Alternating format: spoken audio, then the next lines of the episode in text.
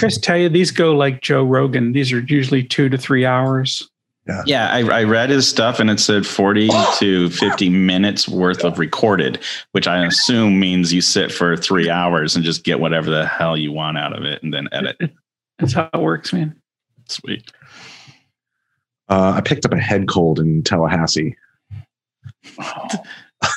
There's a joke there, but I I'm just leaving it. Yeah, I'm just, leaving, I'm just leaving it. That is a sentence that needs every word that was in it. Yeah. Among other things I picked up. Uh, yeah. I love that the worst part of it was Tallahassee. I know. That's what made it seem speedy. uh, okay, so I sent out uh, a doc. Um, I don't. Did it make sense? Do we want to adjust? Is there anything there? Where were you when you took these pictures anyway? Which pictures? What are you talking about? In the doc. these pictures of you, these are you, right? I mean, they're so close up, it's hard to. Oh, whoa, sorry, wrong doc. I was like, Uh, But interestingly, also shaven. So that's you know that's Huh. Hey, I don't feel safe right now. Is there like a safe Yeah. word I should be using in the middle of this? Yeah, Or like a Antwerp. Hansen- Antwerp, is the Antwerp. word. Uh, or, or, or, lock, or Lockhart, yeah. no, Lockhart- Lockhart's not I don't think that's a safe word. That's, like a, that's more of an Uh, encouragement word. I literally have nothing else to do today. I have to drive to Tampa at 5 p.m. So I'm, you know, if you guys want to go the, until we run out of disk space on Zoom, we can do that. Yeah, we could definitely do that. Okay. Um, What, what, Phil? What was that? Was that your grand entrance? yeah, how about that? Exactly. I was like, hey. that's it. Hey, everybody. Hi. Phil's here. Showing off. That was great. That was great. Do that again. Yeah, that was fancy. Oh my god. Oh, he's got a GIF. Well, we I can if you're interested in that, I can also dive into our experiences with his innovation um, initiative, which I think was a glorious failure. Um, the the whole Let's idea not mention the client name, but yeah. never paid me. I just walked through the door and was hanging out with the guys. So I'm like, let uh, you you write a check. I, I'll not talk about you. that was my that was my uh, uh, strategy in high school as well. You know, you're going to edit this, right? It's fantastic. yeah, I edited them all. Yeah. When we're done, it's just the questions. Um, and, and by the way, the juicy bits at pre-record end up as the cold open. So Oh, good, exactly. good, good, good. Well, I'll get my let me get my hand puppet. So this will be good. All right. I don't, and I don't know if you hit this in here, but Adam, were you at one time? Were you not the entrepreneur in residence at Clemson University? Three years at Clemson, and I'm still entrepreneur in residence for College of Charleston. Okay, there you go. I mean, I just I think that's a nice little hit to put in there. That, that that's a, a gem. That is. You know, Do you want me to give you? I just had to send a bio to a person. You know what? Never mind. You guys do you. I have a a, a thing that you could read if you wanted.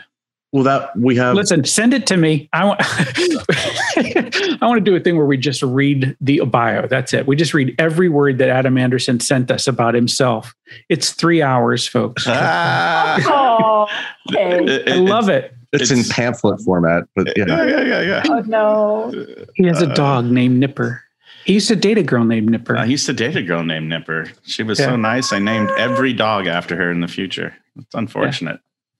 And Uh, and there's not even any alcohol involved here yet.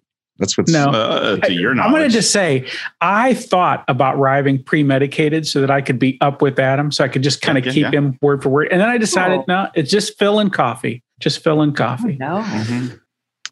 This segment brought to you by Billy's Chowder House in Wells, Maine, right off of Route One. They have the best chowder in New England. Uh, you got all the Oh, things. All I do have a question. What's the name of it? What, what is this? How do you say that? A N S U Z. Ansuz. It's the Norse rune for uh, wisdom and and Odin, and it is. Can I just tell you, I knew that part. I didn't know if that's what you meant when you said That's hundred percent. That is it. Okay. Because I, I realize that I need uh, wisdom and knowledge on a higher authority than, than my actual abilities. So it's more of a call for help than a statement of capabilities. We're all headed for Ragnarok, man. I got it. I used to date a girl named Ragnarok.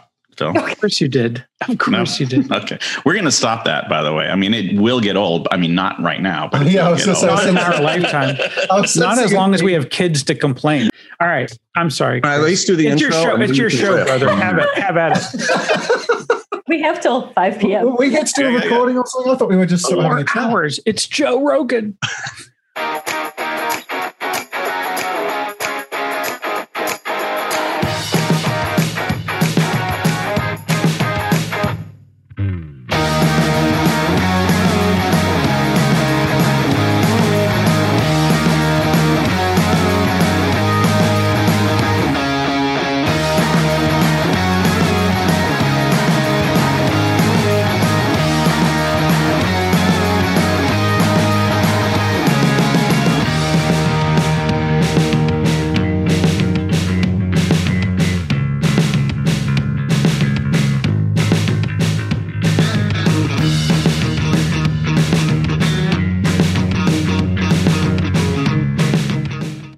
Hi, welcome to another episode of Consultants Saying Things.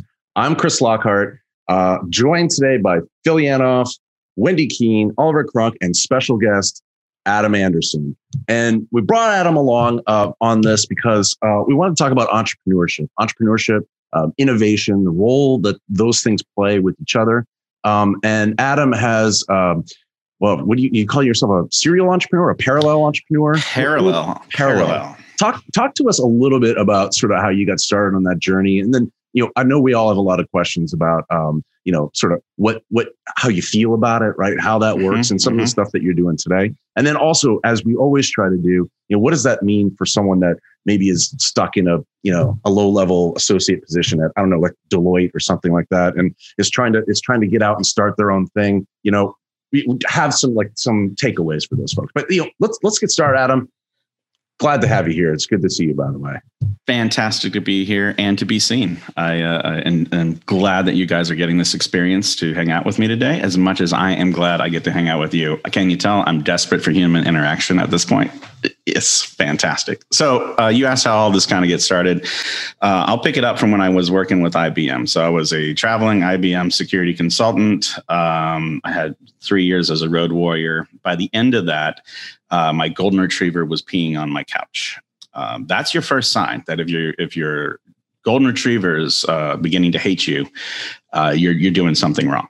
So when you lose the respect of your dog, that's That's oh, yes, that is that's one of the KPIs. It's an important one. There are others, but that is a super important one. And Gotcha. so I decided uh, I had to do something. And the real trigger point was an 18 hour layover in Montgomery, Alabama during construction of the airport. Like we, you know, no bars were open. They had no Wi-Fi. It was so I wrote on this legal pad.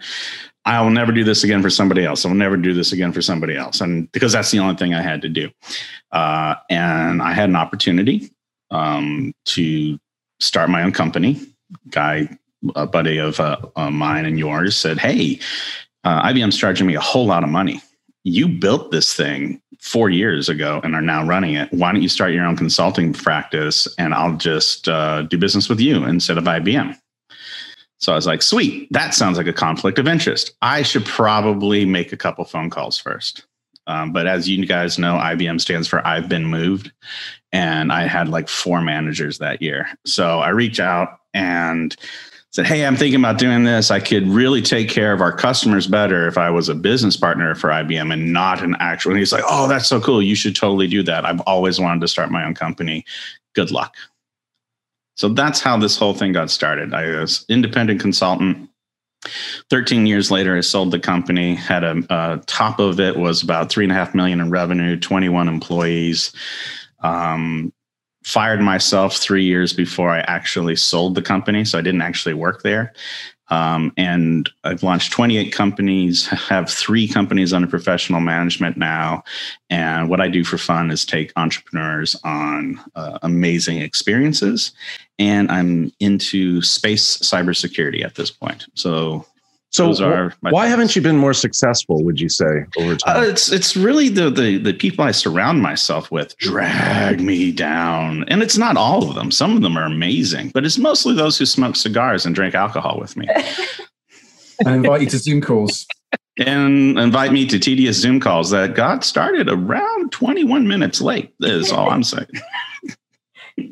no, but it's it's a. I say I'm a parallelpreneur because what I've learned is how I do this is I start things and then I need to get out of the way. I'm not a very good CEO. I can do that job, but I like running things in parallel that have other people who are better at their jobs actually doing the work. So serial entrepreneur starts a company, sells a company, starts a company, sells a company. Parallelpreneur builds systems and teams that run multiple companies under a single entity. And so that's where I am in my journey.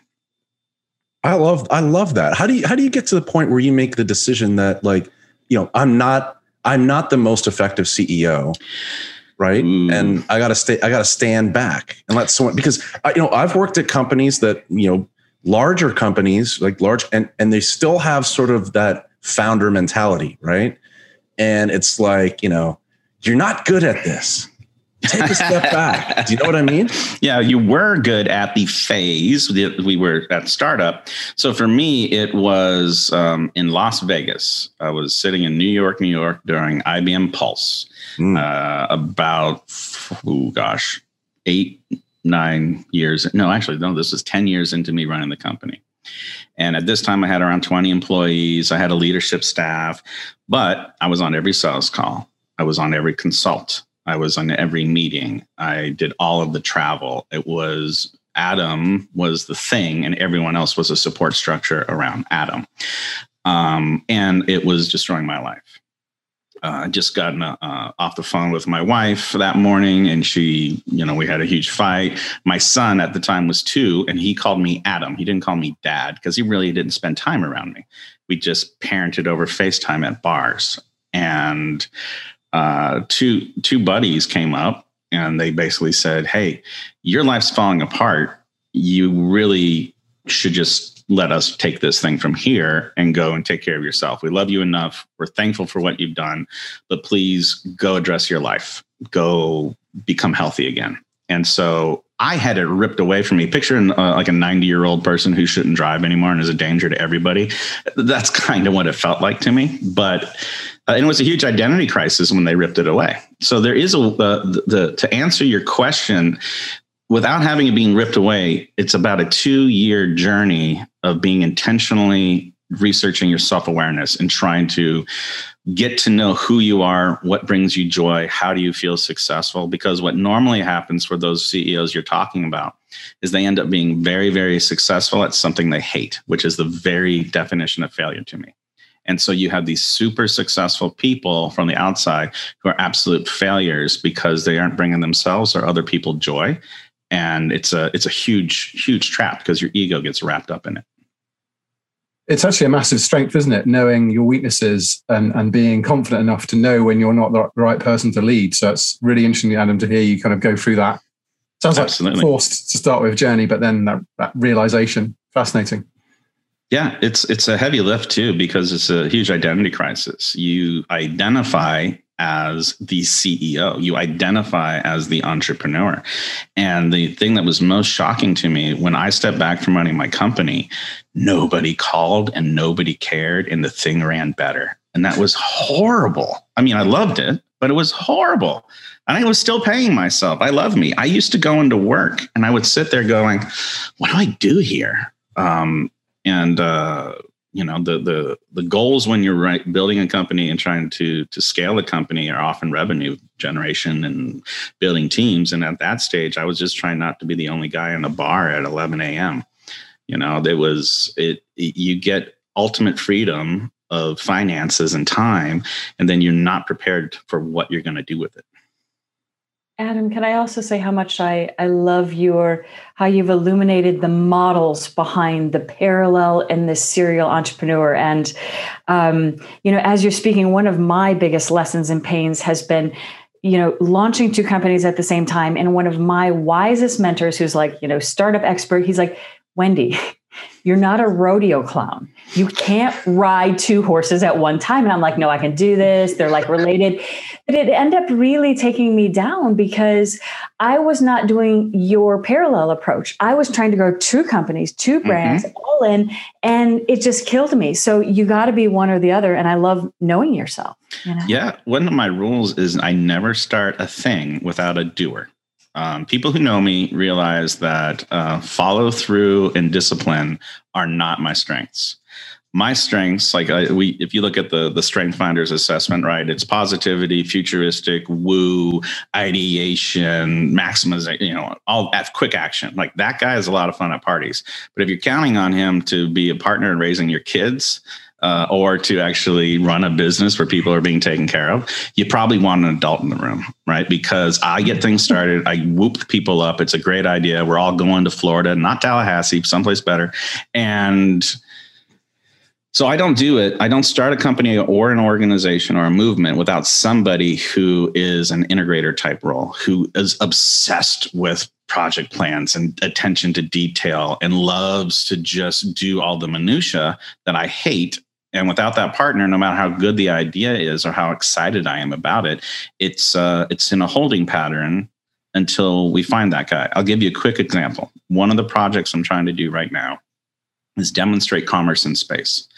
And what we decided to do was launch a contest to have universities be the first to send a moonshine distillery to the moon have the moonshine distillery take the H3 out of the soil to power the power plant so that we can heat the soil up to get the water from the soil so we can distill uh, moonshine and then send the bottle back. Now, um, it's called the Triple Moon Project. You've heard about two moons. I'll tell you about the uh, third moon at a different time. But the it, it's always been a thing I've been talking about for about a year and a half now. I finally found a guy who specializes in uh, crowdfunding big stupid ideas that actually are important to science. So one of his projects was he sunk a U.S. destroyer in the BVI uh, after welding a hundred foot crack into the front of it for to create a reef.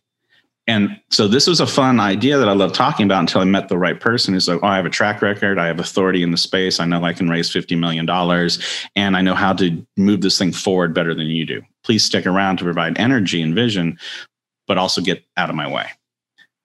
And I'm like, hmm, yeah, let's go. That's perfect. And that's and now it. We're going Thank to- you, everybody, for joining. Yeah. it, it, it's a. Uh, I think that those kind of conversations are the the the heart of innovation. Like when you have the freedom of entrepreneurship, you can approach any kind of problem and thinking about it from ways that most folks don't have permission for if you wanted to demonstrate commerce in space, then and you were following an engineering kind of mindset, then you're going to start checking a whole lot of boxes on demonstrating functions. But by starting with a large dream of something that would get somebody's emotional, it's almost social engineering for uh, side of the house is almost what entrepreneurship is, where you have engineers and consultants who are very, very good at the technical stuff then you have entrepreneurs that are social engineers to how do we uh, hack the the desires and minds of the people around us to get them excited about what we do. I think Stanford, someone in Stanford calls it the reality distortion field. I can't remember who said it, but it, oh, got it. yeah, why don't we just say I did? yeah, and Adam E came up with the reality distortion field. Yeah, yeah, but, um, the 2021 version. Well, so I mean, I guess my this here's a question for I don't know, Phil. You haven't said anything yet, so I want to get your your input. Oh, he's he's been on mute. He's been on mute the whole time talking. um, do you need that sort of big audacious idea kind of thing to to sort of strike out on your own to have that vision? You know, well, I mean, I don't think that you do. I mean, I, I think that Adam gave the actual secret here, whether he intended to or not, which was he started with a customer with a problem.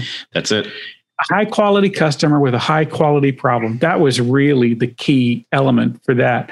And I kind of wanted to, I, I mean, I, I, think we're in this interesting spot, but I wanted to as a proxy for the audience here, kind of lean Adam back into the beginning. I mean, Adam, I know that, you know, this is how you started. This makes all the sense in the world to me. Some people want to make this journey, but I think they're thinking about the wrong things. I think a lot of times they're thinking about what's my logo going to be? What's my tagline? How are we going to market? And they're like, no, man, who's going to pay you? That is the thing you want to figure out. But I'm, I'm, I'm curious about what other things you think i mean you know what you need what other things do you see as you talk to folks that they're kind of missing to make that jump out of working for someone else in a consulting business to going off and creating a thing of their own, whether it's a consulting practice or something else? Yeah, so you are 100% right. Um, I forgot to invoice over $70,000 in the first two months of me with my business because I didn't know how to run a business. What I knew how to do was provide the service that I was an expert at and make the customer happy enough that they forgave me for all my mistakes. And I learned as I went. So, an obsession about I have to have everything ready before I go. I got to have the right logo. I got to have the right messaging. I need to build the website. That I had zero of.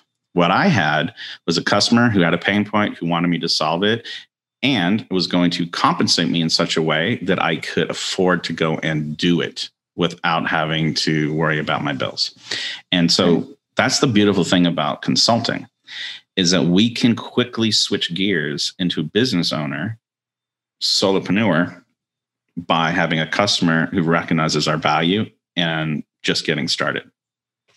So, yeah, you know, and, and you know, I don't know, Oliver, I think you may have experienced this too, right? Like some of the, depending on the firm, obviously, but when you get into a certain point, right, this whole thing about like, you know, I know how to sit in a room with a bunch of clients at company X and have a discussion about, you know what we should do? You've got, you've got a human capital problem. We need to like, you know, fire up some initiatives around XYZ. Well, how do you do that?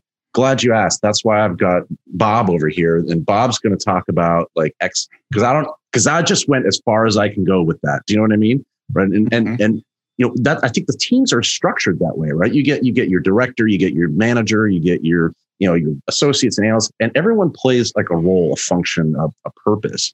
Um, and then you get the senior partner that comes in and like shits all over everything, right? And then leaves. Like that's his role, right? But you, you get my point, which is like every, th- those roles are specific, and there's yeah, a yeah all those kind of cogs, kind of. There's yeah. a point at which the leader of the team that's delivering the work says, "I don't know. I got to step back because I don't know anything more about this. I need I need my my people on this thing." And it's an interesting one because actually, if you look at the big four, uh, they look from the outside like a, a, big shiny brand, right? But actually, when you go and work for one, you find out actually there are lots of little micro businesses. They're like a franchise model, really, underneath the same sort of brand logo. And there's actually quite a lot of competition, in fact, even within these firms. And there's a lot of innovation, um, but there is also that kind of corporate, I suppose, uh, safety net that when one part of the business isn't doing well, other other parts kind of balance things out. So, the, know, it's a really interesting kind of, and we've, we've touched on this sort of stuff before, right? Around kind of the mindset of consultancies, but um, it is very different. Uh, and, and there is this sort of safety net, as I say. And um, I think we're talking about kind of the ease in which it is to kind of jump out and do consulting. I think what's, what's interesting now with the rise of sort of software eating everything is the ability to kind of come in with an idea and go, I'm going to test this with the market. Okay, let's run with this uh, big big four firm, and the big four firm goes, well, no, no, because what you're talking about doesn't fit neatly within our catalog mm-hmm. of services, and you want to do something in retail or you want to do something with consumers. That genuinely, I saw some amazing ideas, but because they didn't neatly fit within, I don't know, financial services or retail analytics or whatever the buckets were, these ideas just didn't go anywhere. And instead, people either got very frustrated and then went back to their day job, or people did sort of disappear quietly and go and go and go and do something very successfully. So I can see why people would get frustrated in the big firms and go, do you know what? I've had enough of the machine, or no one's listening to me about how we can just create a data asset here, or we can create an API based business here, or whatever. Because or, or I'm stuck in Montgomery, Alabama for 16 hours. Yeah, yeah, no, absolutely. There's a whole range of reasons, right? Yeah. But I guess the point I'm making is the leap to a kind of consulting uh, organization, and I've seen quite a few people do it, maybe get, kind of get to the director level and go, partner's not for me, so I'm going to go and start my own thing. There are, of course, that that road is a, is one that needs to be carefully trod. And Adam raised an interesting point earlier about I better go and check whether this is a conflict, right? Because I think there are quite a few, perhaps younger folks I've seen who've kind of gone, do you know what, I can just do this. And I'm like, mm, you might want to check your contract. Yep. well, and, and the thing that's interesting is that there's nothing wrong with what you said, meaning that in order for a large bureaucrat, bureaucrat uh, Help me out. Anyone? of those. Thank you very much. Those words. You, guys- you really did a good job, guys. Thanks for helping. You should be consultants. Yeah. Um, how much did that cost? I wonder. Anyway, $200. so yeah, that's about right. Market rate euros. Okay. So the the these big um, bureaucratic organizations cannot afford to change their systems. The only way these large organizations can survive is if they have predictability because executives and C suites manage systems that are running processes that employees execute on. And Mhm. so it's it's very difficult to move up that channel and try to build because for it to be worthwhile to these large organizations yeah they have to build a whole new system right so this is why it's really really important for uh, folks to be able to break out of those systems be innovative on their own and then bring the stuff back and say hey look uh, you can't do this because your organization is too complex i'm going to go do this and then i'm going to subcontract through to you and that's actually one of the things that we did is we were able to leave IBM, create professional services and product offerings that they couldn't, and then we would just simply turn right back around and subcontract to IBM. Uh, It's, it's interesting. It's, I, I've seen something similar where someone's exit strategy was to be bought by uh, a big four consultancy, maybe the one that they left or they weren't choosy. It could be another one. But because to exactly to your point, they could do things and be agile and be disruptive and take risks that the big firm just couldn't do. So yeah, no, I I, I I totally have seen that myself. Well, let's pump the pump the brakes real quick because I want to make sure everybody hears this deeply in their soul. They're not going to buy you. Um, I very, very rarely. It's like saying my my exit strategy is to win the uh, the the lottery. The number of consulting firms that go out and they build with the idea that mothership's going to purchase them. Um, if your company isn't going to move them up in Gartner, it's very, very unlikely they're going to be purchasing your company, right? Because it is so much easier for them to just wait a little bit because they're not hurting for cash. Your big innovation is important to you and important to your customers, but these large consulting firms, they don't need that money.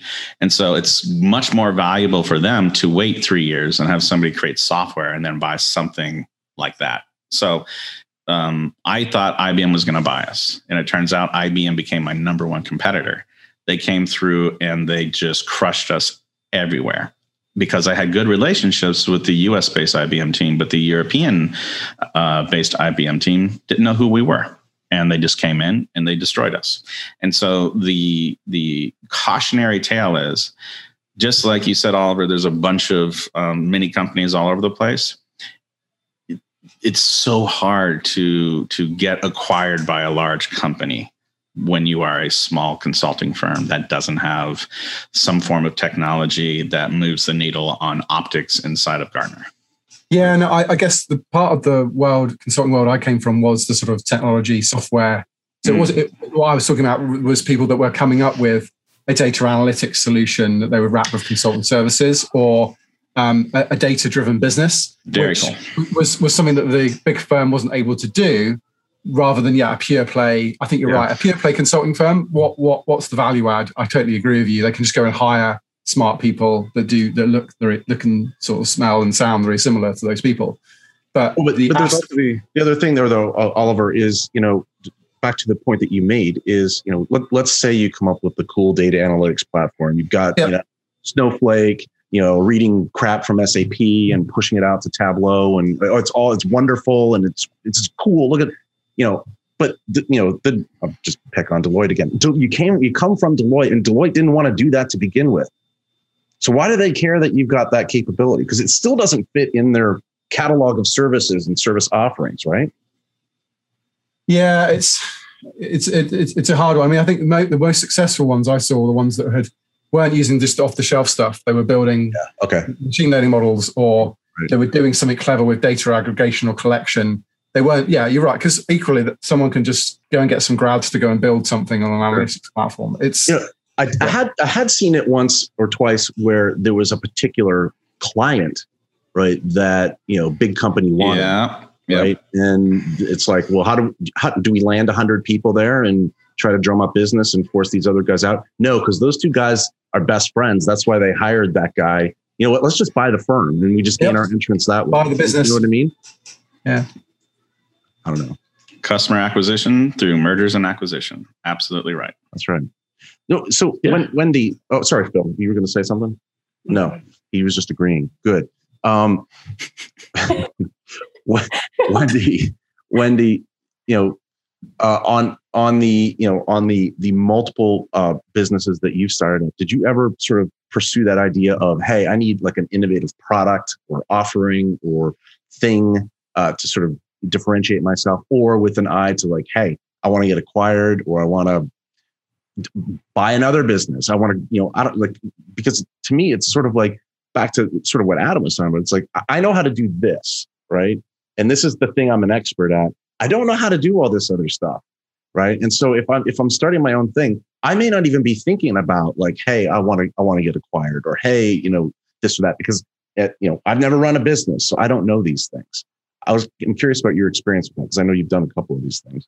Yeah, definitely. And um, you know, the the last company I was at was running a, a pretty large consulting practice. Everything on the surface looked fantastic and great, and people thought I was super duper crazy to leave and start again.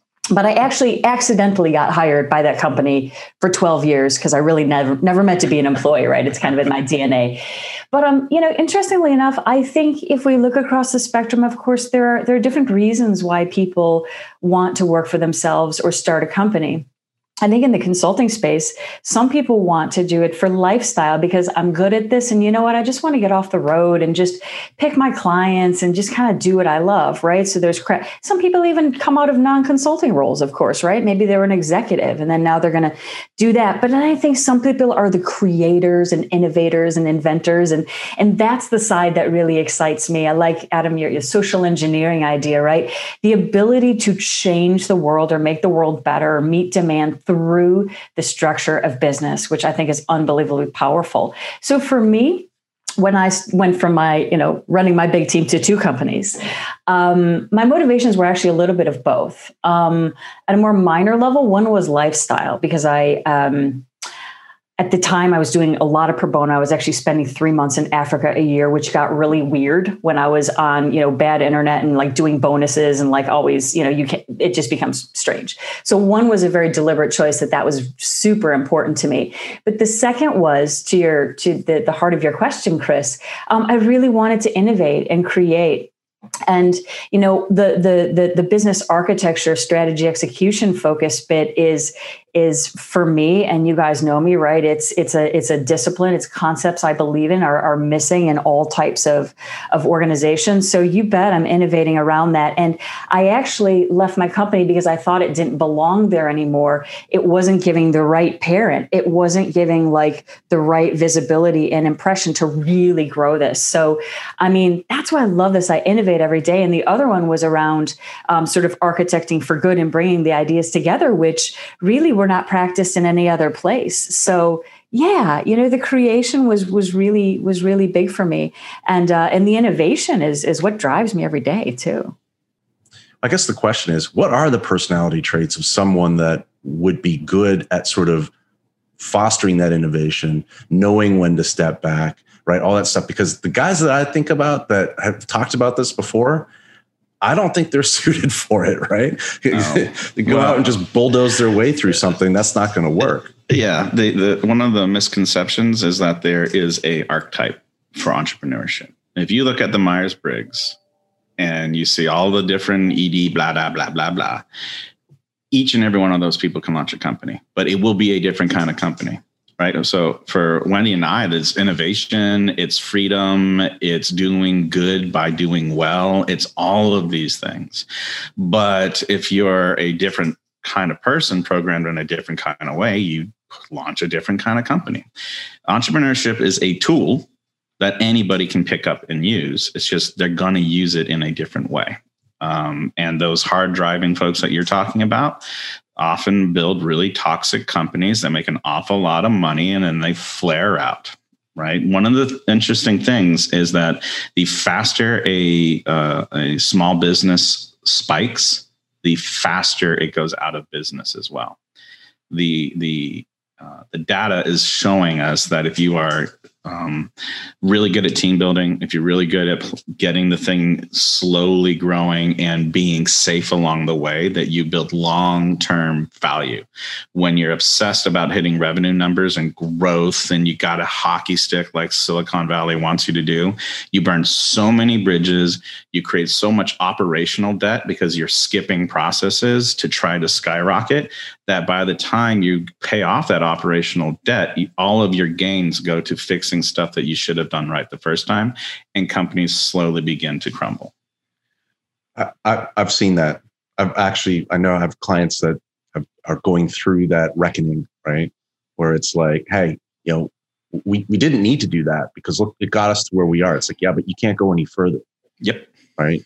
How you're, you're, you're not gonna, you're not gonna. do. So wait, so, so Wendy, does that mean, does that mean maybe like, you know, women are typically better at collaboration? Does that mean women are better entrepreneurs? Are you trying to bait me? I think he's Trying to baiting pick you. a fight. I think he's Fight about picking it. a fight. I don't get baited well on this because I just I think people are people, you know, and um, no, I, I I don't think that's true, but I do think this is true.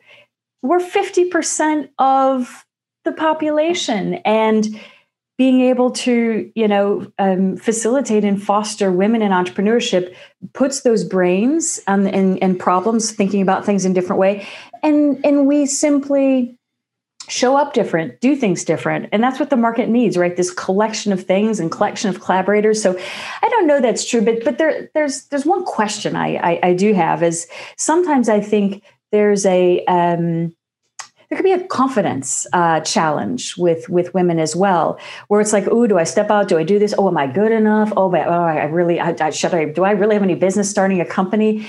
And I think that's important to actually be able to step out, have that confidence.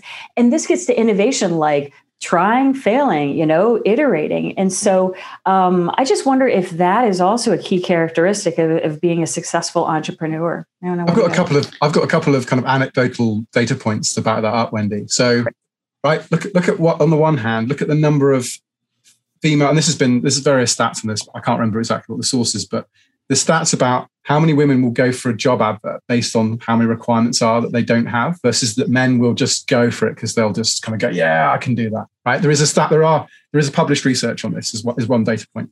That's more of a, you know, scientific data points to use.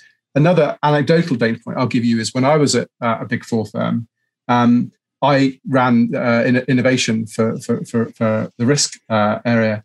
And I got to see all the various um, pitches that people would make of their ideas to the innovation board, as it was. It was quite hilarious. We had a board, you know, a process for, for innovation. For innovation. Yeah. We will now Uh, do innovation. Go. Yes, the- the Fridays at 9 a.m. Yeah. No, I- no, do you know? I need a good idea We right then. innovate. No, no, no word of a lie. The innovation board was held, I think, at like half past seven or 8 a.m. or something on a Friday. That's a great time. But anyway, so my point was going to be the majority of the um, submissions were by guys who hadn't done their research and were trying to bluff their way through this idea they kind of coo- cooked up. And actually, the best submissions that we saw were like balanced teams where you had, you know, a bit of diversity of background, of grade, of, of gender, and you got a much better, well-rounded idea where someone had thought about the market, someone had thought about the go-to-market plan, someone had thought about competition, the costs, how they're going to do it technically. You know, when we saw an idea like that, we're like, right, we're backing this one because Mhm. there is somewhat there is a there is a team dynamic here and good collaboration, and people are thinking about the different aspects of getting this thing from an idea to actually in front of customers and clients. So, um, yeah, those are my two data points that, that absolutely support what you were just saying, Wendy. That's, that's interesting, right? Because you have the, you know, well, a lot of people I think think about like entrepreneurship. Like I'm going to go out on my own. This is I'm I'm by myself, a man on an island, right? Um, coming up with the next Uber, the you know the Uber of funeral services or whatever, right? And it's sort of like you know Mhm. it's not. It's a team. It's a team effort, right? Entrepreneurship sounds like what we're saying is it's a team thing. It's not. It's not a one man unto himself. Can I pause you there and we unpack the Uber for? Um, Let's unpack that. because I feel like it's basically hiring mourners, right? I could crowdsource mourners at my Yep. funeral. Um, I, I want to crowdsource like you know shadowy figures dressed in suits with sunglasses and umbrella. yeah, yeah, yeah. To mystery, like like yeah, couple graves over, just staring, Right, like, and everyone's like, "What? What, what was Lockhart involved? what in? is all of this is going on? What's- Does he- what are yeah. those guys doing here? So the, this whole going out on your so here's a data point. Um, Babson University up in Boston. They are the number one university for entrepreneurs from undergrad and uh, masters. Right? They By the way, un- not that far from Billy's Chowder House. Billy's is New England's finest chowder house, right off Route One in Are you sure? Are you sure they're not sponsoring this episode, Chris? Uh, they're sponsoring it. They just don't know yet. He's gonna he's, he's, in, he's gonna invoice them later. Yeah, I was going to say the bill will arrive in the post. Yeah. Well, so- Innovation. their Innovation. data shows it takes 14 years after their students graduate to be quote unquote successful in entrepreneurship and they have a litany of failures along the way. So i am going to highly suggest you immediately go out and do it on your own. The reason why is you're not going to listen when i tell you don't. So get that out of the way get your failure out of the way Oh, also make sure you hire somebody very old who has a good track record from one of the larger consultant things, thinking they're going to solve all your problem. That's year three. This is this is the thing: is that there's certain lessons and there's certain things that you have to do that you just can't learn until you go out and do. So, ironically, you know, in my role as entrepreneur in residence at some of these universities, my coaching to these students who are trying to launch businesses is ask for your money back for your MBA and go start a business because I simply cannot teach you this stuff without you emotionally arriving to where you're ready to learn. Yeah, I you know I completely agree with you. I touched on that um, in a chapter in my book, The People Problem, available on Amazon.com, um, which was effectively about about how MBAs are worthless. Um, in oh, there it is. There's a copy. Oliver got his first. Mine's on the shelf back there. Um, you know, but you know, I- there is I this. got, I got the ebook. Sorry. yeah, the ebook. I'll sign it. Um, you know, I used to there's, date a girl- girl named Kindle. All right, you did. Named your dog after. Chris, were you saying something important or should we move on? I, mean, there was a was a thread there. Oh, I think it was the MBA. No, it was Yeah. but like this learn by doing thing, right? Mhm. Learn That's by right. doing and, and learn by failing and all that sort of stuff. The same way we raise our children, not solving every single problem that they have, right? They got to learn how to fail. I mean, th- so if there's not an archetype of a of an entrepreneur, it does sound like there's maybe a pattern or several patterns of entrepreneurial experience or the, like a life cycle, right? Uh, that you go the like a Gartner hype cycle, right? You go Yeah, through yeah, the yeah. of disillusionment and then you go back up the other side. So I spent a season um, teaching cybersecurity consultants how to start their own businesses. And my very first thing that I told them to do is whatever you do, do not quit your day job. Don't jump right into this business thing because business is hard and almost everything you think is going to happen won't. And now you have no income, and now you've got the added stress of watching that 401k you decided to go after just slowly going down, and all of a sudden you have all this stuff.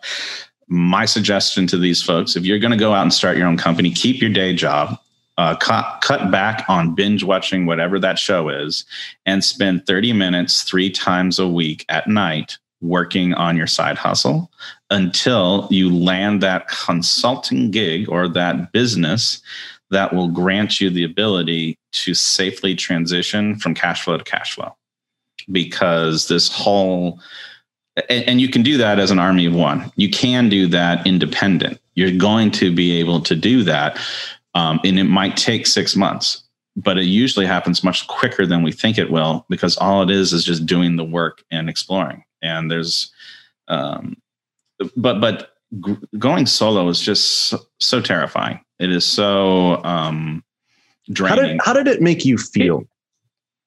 going solo, Yeah. on the surface, I felt like a really big deal. I was like, yeah. You looked it. You looked the part. I must I- say. And back to Oliver's point about how um, we smell. I smelled like a big deal. Yeah, I, I know. I was around you. I strutted. I, I even bought a very fancy scarf that I would wear every once in a while. Um, but inside, it was chaos. But I was so busy um, that I was just, it was hustle every single day. And I was absolutely positive that I was going out of business every three months because I just had three month contracts. Um, and I just kept showing up and hustling. And I was like, well, uh, and in my head, what I was saying is, I don't have anything to lose. I'm young enough. I have no, I mean, worst case scenario, this thing all goes south. I go get another job, but I might as well play with this toy while I have it. And then it just kept going. And then for 13 years, I didn't get fired, right? And then until I fired myself. So it was even 10 years into it, the idea of, are we going to be in business in the next six months? It was always there and there's so many uh, things i would have done different and i have done different. So that was my first company. All other companies that i have launched since that point has addressed all those problems that i created for myself that caused that fear state. Constant fear state of always having to hunt for new customers always having to worry about do i have the right people doing the right jobs? And transitioning from being kind of okay at cybersecurity to going over to being kind of okay at building teams to kind so maybe if there was a trend that I would say for my entrepreneurial journey, it was mental resilience to experience things that were hard and learn from them and keep going, and the ability to switch my role and my identity inside of the company and myself as I learned lessons. I think that's why I'm I'm where I'm at today. But yeah, the fear and uh, uh, imposter syndrome and what right do I have to do all that. That was really there a lot in the first uh, year or two. Self-loathing was there self-loathing involved? There's a lot of self-loathing when you fire your first person who was one of your best friends. When you tell your entire company that you couldn't close that next deal and legal's taking longer than it should, so everyone needs to take a 25% pay cut, and I'll try to get you your money in the next couple months. Um, there's a lot of things, at least for me personally, that when I felt I was failing my employees or the people who trusted me, I was like, I got 21 mortgages to pay. I got to go sell. I got to go make this happen. And so there was a lot of self-loathing and uh, and shame around not understanding the game. I was taking on too much responsibility. Right. I, I didn't know how to think about entrepreneurship in the right way when I first got started. And again, nobody could teach me. You have to go get punched in the face before you understand what it feels like to get punched in the face. Phil, I'm concerned you're unusually yeah. quiet. Oh, it's just no, so much I, wisdom. I think that's just, He's just it's absorbing bit, it. I mean, I think this is exactly it. And I mean, I'm, you know, as you're trying to synthesize this into something, but I, I mean, I hear this again and again, and I think the, the point that Adam's making is is pretty clear. It's like everyone gets into this. I think they go after entrepreneurship because they think they know how to throw a punch, and that's not what wins the fight. It's knowing how to take a punch. Ooh, that's good. Yeah. Write that down. Somebody write that down. Yeah. No, actually, it's I, uh, I have a lower. I, I, have a lower back tattoo with that on there, so it's not original. It was. It says take. You have to know how to take a punch. Right. Yeah. On your lower back. It seems an odd place for that. Exactly. It, it, just says you got to know how to take it, doesn't it? That's that's all it says. Oh, look, I don't. I'm not prepared to oh arrive there. I mean, I know that's where we could have gone, that, Oliver. That tattoo's a little bit lower. I really thought that. Adam said you got to have the mental resilience, to, and then he went on to that bit. And I think it's resilience at every level, right? Mm. I mean, you have to be able to survive for the next fight. And I don't think I'm not saying that survival is enough, but the, to realize that the obstacle is part of this, right? And it's mm-hmm. like, okay, I'm gonna have to get around that bit, or we're gonna. I there's some things I just can't plan for, and we're gonna take a whack. And the cat who makes it through this is the one who realizes they got to keep standing back up. They will stand up again and yeah. go take the fight again. And you do that even though you're fighting through imposter syndrome because you believe in the process, right? It's like, look, I'm off, I'm making this thing, and I'm going to go do this again. Um, and it's going to be hard. And some days I'm taking a whack, uh, but we're just going to take our beatings and keep going. Yep. Not having that emotional reaction to being to the suffering state that you find yourself in is right. is is so key we all have this initial flush of emotion to that. I mean, I don't know any people who don't, right? But you got to, and then you just say, okay, that's that way I feel, but I got to get up and do this again. And then, then you just get up and do it and realize this is my job. I've just had a random, random uh, connection here that you guys can can shoot me down for, but clearly, you know, very passionate leaders sometimes get accused of being sociopaths, right? They're kind of disconnected sometimes emotionally, and I'm just wondering whether the process of constantly swimming against the stream and having to like not care about what other people think, but they think you're going to fail and constantly kind of pushing forward. means you lose some of that connection with you have to push past those feelings and you know perhaps that leads you to disconnect from you know that softer side what do you think about that adam Is Uh, so I have become much more intentional with who I let into my inner circle, which is why Chris and Phil and I don't hang out much anymore. Right. That is true. Um, but I, I do. I mean, it, it hurts when you have to fire somebody who maybe they quit a job to believe in your dream, and you know, it, and, and it didn't work out. And so, one of the things that I have found myself doing, and I'm, I'm completely comfortable with it at this point, is I don't let myself get close to anybody who's inside of my companies. Um, maybe the CEO that I put in front of it or I put on top and let them run. But as far as the employees go, I don't know some of their names. I don't know when they got hired. I don't know a lot about what's going on. And the reason why is uh, it's a defense mechanism because this is very, very hard. Now, when I am face to face with them, am I charming and, and caring and, and supportive? Absolutely. But do I go out of my way to understand what everyone's kids' names are? I mean, I did that the first time. I tell I told people I was building a company that was the opposite of IBM. It was a family company where we took care of everybody and we would. But you know what's interesting about a family is you have to take care of that drunk uncle, and you never can fire him. Right. And so, at a family based company, you take all of the wonderful things that a family offers, but you also get all the horrible things. And that horrible thing is loving somebody despite the fact that they maybe shouldn't be there. So uh, now I don't do that. What I build is winning teams. I build dynasties. I build highly competitive teams that are very healthy in how they support each other. Um, you can have an, an award winning team where everyone does their job and everyone's taken care of, but everybody shows up knowing that I'm not in a welfare company that is a family where once I'm in the family, they're gonna, I'm going to be taken care of.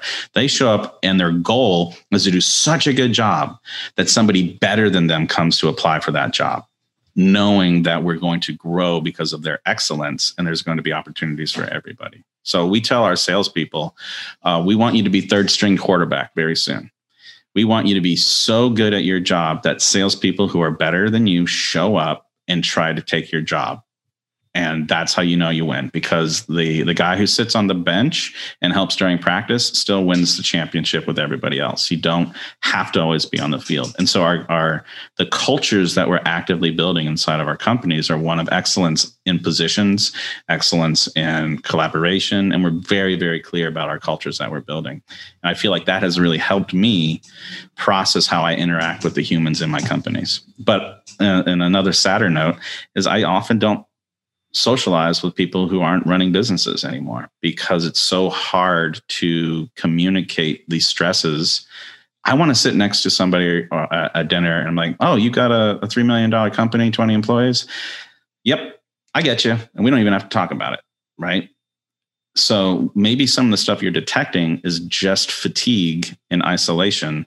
Um, it's one of the loneliest things in the world to be successful at business and entrepreneurship know, we we know, we when we were thinking about this, it's like, oh, you know, entrepreneurship, innovation. How does that one person leave a company and go out and start the, you know, because a lot of consultants think that kind of stuff. So, you know, we've we've had an interesting conversation about how maybe it's not what you think it is, or you know, um, it's more than you think it is, or or whatever. Or at least Mhm. it's different. So, what what's what's what's a takeaway? Adam, I'll let you go last. Um, I don't know, Wendy. What what's a what's a takeaway for someone maybe you know, like like Adam was sitting in a, an abandoned airport somewhere, right, trying to get home and saying, "Man, I never want to do this again. I'm going to start my own thing." What's a takeaway that maybe from all of this, from your perspective? I think um, just to highlight the the Phil, you illuminated it uh, after Adam, you said it. Getting a clear uh, customer and product, it absolutely starts there, and it not only starts there because that's what you need to have a successful business and, and sell, but for your own self. Back to my rodeo days, right? Um, a, a flashlight is going to do a lot more than a thousand candles, and so when you're focused, it will really rally you and your resources and everything that will will come your way. Um, and I think I think there's a matter of you know do what you love. That might sound sound really convenient for for some people that maybe are thinking about the um, you know the tactical um, behind this, but but you are going to spend just listening to this conversation. You're going to spend a lot of your life doing this. So do something you love, and at least in in in the case of my failed business as well. I knew going into that that I couldn't fail. It wasn't possible because even if I didn't make a lot of money, which I didn't, I helped a lot of people and I loved it. And it birthed all sorts of other initiatives. So do what you love and be really specific um, about what you're going to do.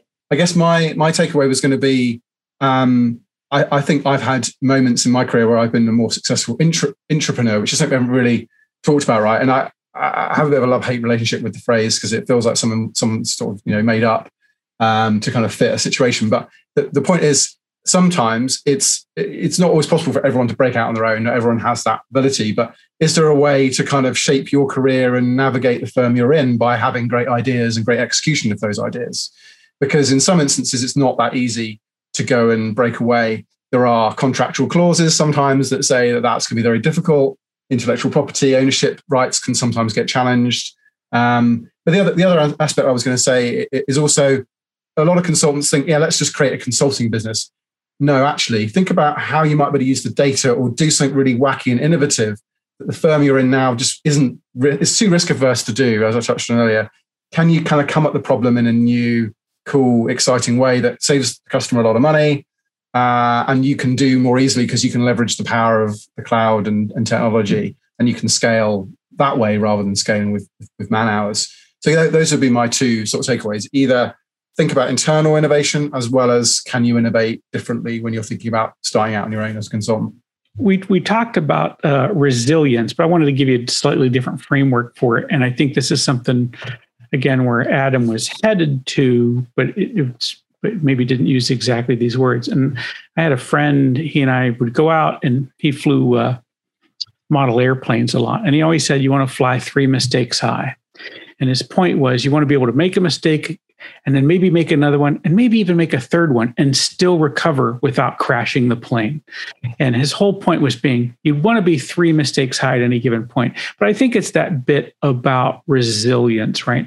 And so, you know, I, in this conversation, one of the things we found out was that you, uh, not everything's going to turn out the way you wanted it to. As Adam has well pointed out, you are going to feel alone much of this time. And if you want to figure out whether you're the person that can do this or not, you have to understand how are you going to respond when things get tough, because they will definitely get tough. Um, and if you can look yourself in the eye and say, I will, uh, doesn't matter how ugly it gets, I'm just going to stand back up and take the next step, you might be the right cat for this.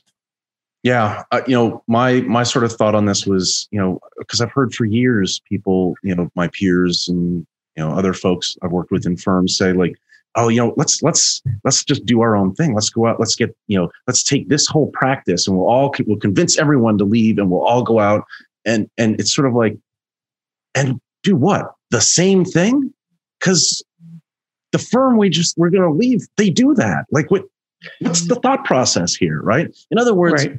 it, i don't you know it, yes gotta have you gotta have to have that client right you gotta have that paying someone to pay you but i think you also need to have like you know what are you doing that's maybe somewhat different than what the other firm because the, the firm you're leaving they're going to replace you right, right. Like they can find those people um, so i think it's it's you, you got to be really thinking this through it's like if you're just going to go do the same thing that's probably not enough right? I think and like like adam pointed out right and you know pivoted through like a couple of different things and and over time. So I, that was sort of something that i was thinking about. I don't know adam last final word what, what are your thoughts for for those out there uh, listening? I, I, think my final thoughts are people need to continue listening to you guys. Mm. uh, you really i mean honestly i what, putting tongue-in-cheek and humor aside uh, you guys are amazing. This has been a whole lot of fun. Um, Uh, the thing is, is we've talked a lot about how scary this is. Still do it. Still do it. it it's tough but you know what? Go do go do hard things and get the rewards. Um, before you jump into that work on emotional intelligence and self-awareness. Um, you can do this in a lot of different ways. I would my dream for you is to do it in a way that is the least painful possible. And knowing who you are and spending six months of self-exploration of why you do things take all the personality assessments find a mentor really talk to somebody who's done the thing that you are trying to do and have them in your life if at all possible possible. And then finally, a, a, a quick uh, takeaway here is how do you actually do the market research to get your first 10 customers? And it's called a problem solution interview. What you do is you call a hundred people. Now I say a hundred people. Usually people call ten.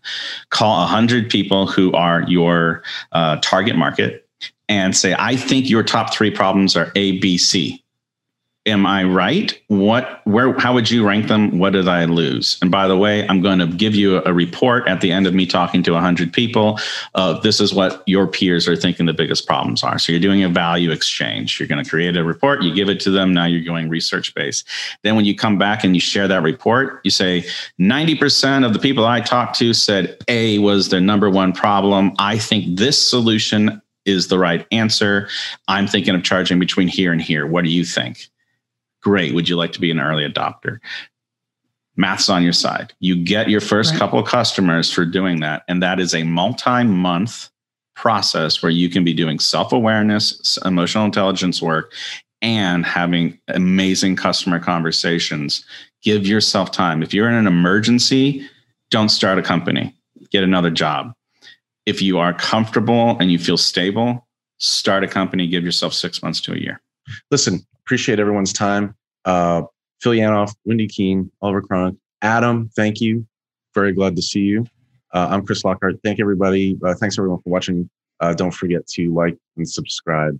I think it's, I always get this wrong. I think it's over here. The like, push this button, like and subscribe. Um, we will, uh, we'll see everyone next time. Thanks. Cheers.